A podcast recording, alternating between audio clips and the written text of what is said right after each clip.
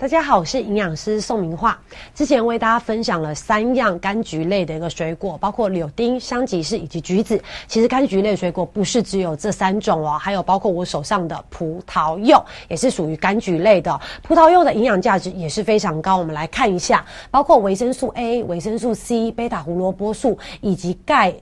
钾。还有膳食纤维、叶酸、肌醇等等，含量非常丰富哦。而葡萄柚尝起来有点苦苦的味道，主要是它里面的柠檬苦素。柠檬苦素呢，可以活化我们体内的解毒酵素，所以当然对于抗癌以及对于我们现在食安问题这么多那么多毒素吃到肚子里，其实有非常好的解毒的一个功能哦。所以其实吃到的苦味，不要觉得哦好像对身体有害，其实它是具有解毒的一个作用。而至于除了这个之外呢，其实葡萄柚呢，它含有非常丰富的维生素 C。可以促进我们的一个胃口之外，还具有抗菌、抗压以及消除疲劳、预防感冒的一个作用哦。但是要特别提醒，因为葡萄柚常常很多医生会告诉你说，如果你有在吃一些慢性的一些药物的时候，最好要跟葡萄柚隔开，因为葡萄柚里面有一些成分会怎么样影响到肝脏对于这些药物的一个分解的速度，所以就会使这些药物在体内的作用时间拉长。比如说，哎，高血压的药物明明作用是十二个小时，它把它拉。长到二十四小时，更是更长，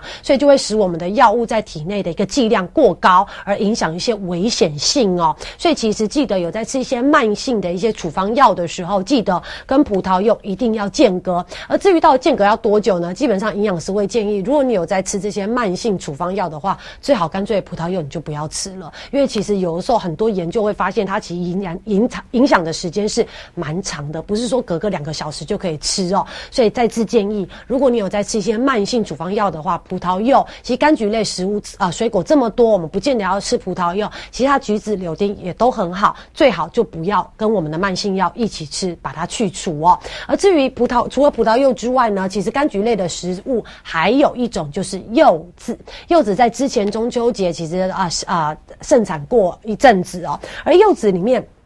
所含的营养价值也非常多，包括维生素 C、贝塔胡萝卜素，以及看看它的矿物质含量是非常多的，包括钙、磷、铁、钾、钠、镁，还有什么柚皮带以及有机酸含量都非常多。而至于柚子呢，它的维生素 C 是柠檬的三倍，苹果的八倍哦，所以可以知道它的柠檬呃维他命 C 含量是非常多的。所以再次强调，柑橘类的水果维他命 C 含量都非常多。而至于说它里里面含一个天然的果胶以及膳食纤维非常多，所以再次强调，柚子呢跟其他的一个柑柑橘类的水果比较起来，它算是膳食纤维最多的，所以常常会有一些老人家可能一下子吃太多柚子了，导致肠胃道的不适。所以记得，即使中秋节盛产柚子，也不要一口气吃太多，基本上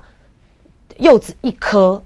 六分之一个柚子就等于一颗小苹果的一个热量，所以也不会太低。所以不要一口气吃半颗，甚至一颗，可能会导致第一个热量太高，第二个你的膳食纤维过多，导致肠胃不适的一个状况发生哦。而至于说柚子里面的柚皮带，它具有降低我们血液的浓稠度，预防血栓以及中风的发生哦。而至于说新鲜的柚子，它里面含有类胰岛素的一个成分，所以是具有降低血糖。呃，对于哎有一些血糖控制比较较差的，或者是肥胖的一些对象，其实这个类胰岛素的一个作用是具有稳定血糖的一个功能哦。而我再次强调，柚子里面的纤维含量是非常高的，而且不容易消化，所以如果你短时间吃太多的话，会导致肠胃道不适、胀气、肠胃道蠕动过快。而导致一些呃肠胃道的问题发生，这个要特别注意哦。而柚子跟葡萄柚一样，也会跟一些慢性的药物进行交互作用，所以在使用上要特别注意。如果你本身已经有在吃些慢性处方间的药物，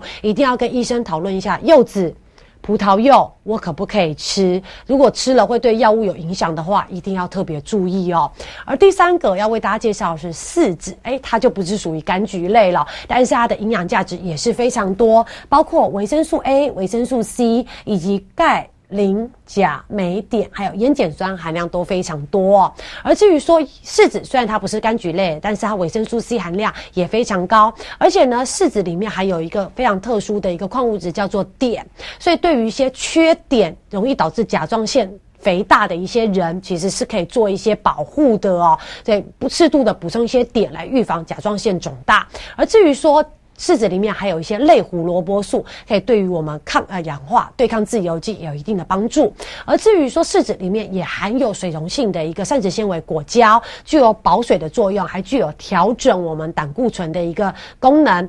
增加胆固醇的清除率，对于预防心血管疾病有一定的帮助。而至于说柿子里面的单宁酸，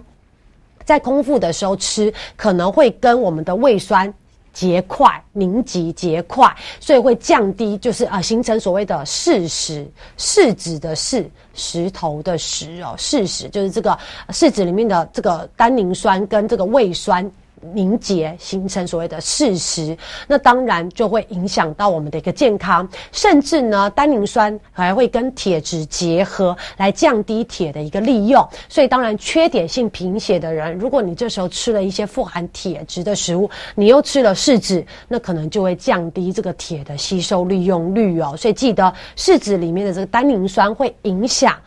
铁质的吸收要特别注意分开使用哦。而至于说柿子它比较偏寒，所以如果你本身体质比较偏寒，或者是你吃了一些大量寒性的一些食材，包括虾子啊、螃蟹等等，记得要分开使用，避免影响我们的一个体质哦。而至于说柿子呢，一般常常会把它直接新鲜吃，软柿、硬柿都会，或者是把它做成柿饼。不论是软柿、硬柿或柿饼，它的含糖量都非常高，所以。但是水果里面含糖量很高的一个种类，所以在使用上特别注意，而且它里面的糖分特别容易吸收，所以对于一些血糖控制比较不好的对象，或者是已经有糖尿病的糖尿病友，在使用上你可能一次只能吃我手上这个柿子大概半颗，就是最最大的一个呃使用量了。所以记得柿子虽然我们刚刚讲有这么多的营养价值，但是它的糖分同时也高，所以在使用上要特别注意，尤其是你有血糖控制不好的一个疑虑。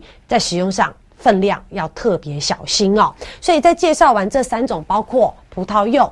柚子这两个要特别注意，跟西药要跟医生询问是不是跟你的使用的慢性药有一些交互作用影响。如果影响的话，其实尽量要避免使用这两种食呃食材哦，就是柿子跟葡萄呃。柚子跟葡萄柚，而至于柿子要注意的是，空腹尽量避免是是啊大量使用柿子，因为它会跟我们的胃酸结合形成柿石，来影响到我们的健康。然后至于说跟一些富含有铁质的食物，也要分开使用。然后记得柿子的含糖量很高，所以如果你要减重或者是血糖控制不佳的人，在柿子使用上分量一定要特别注意哦。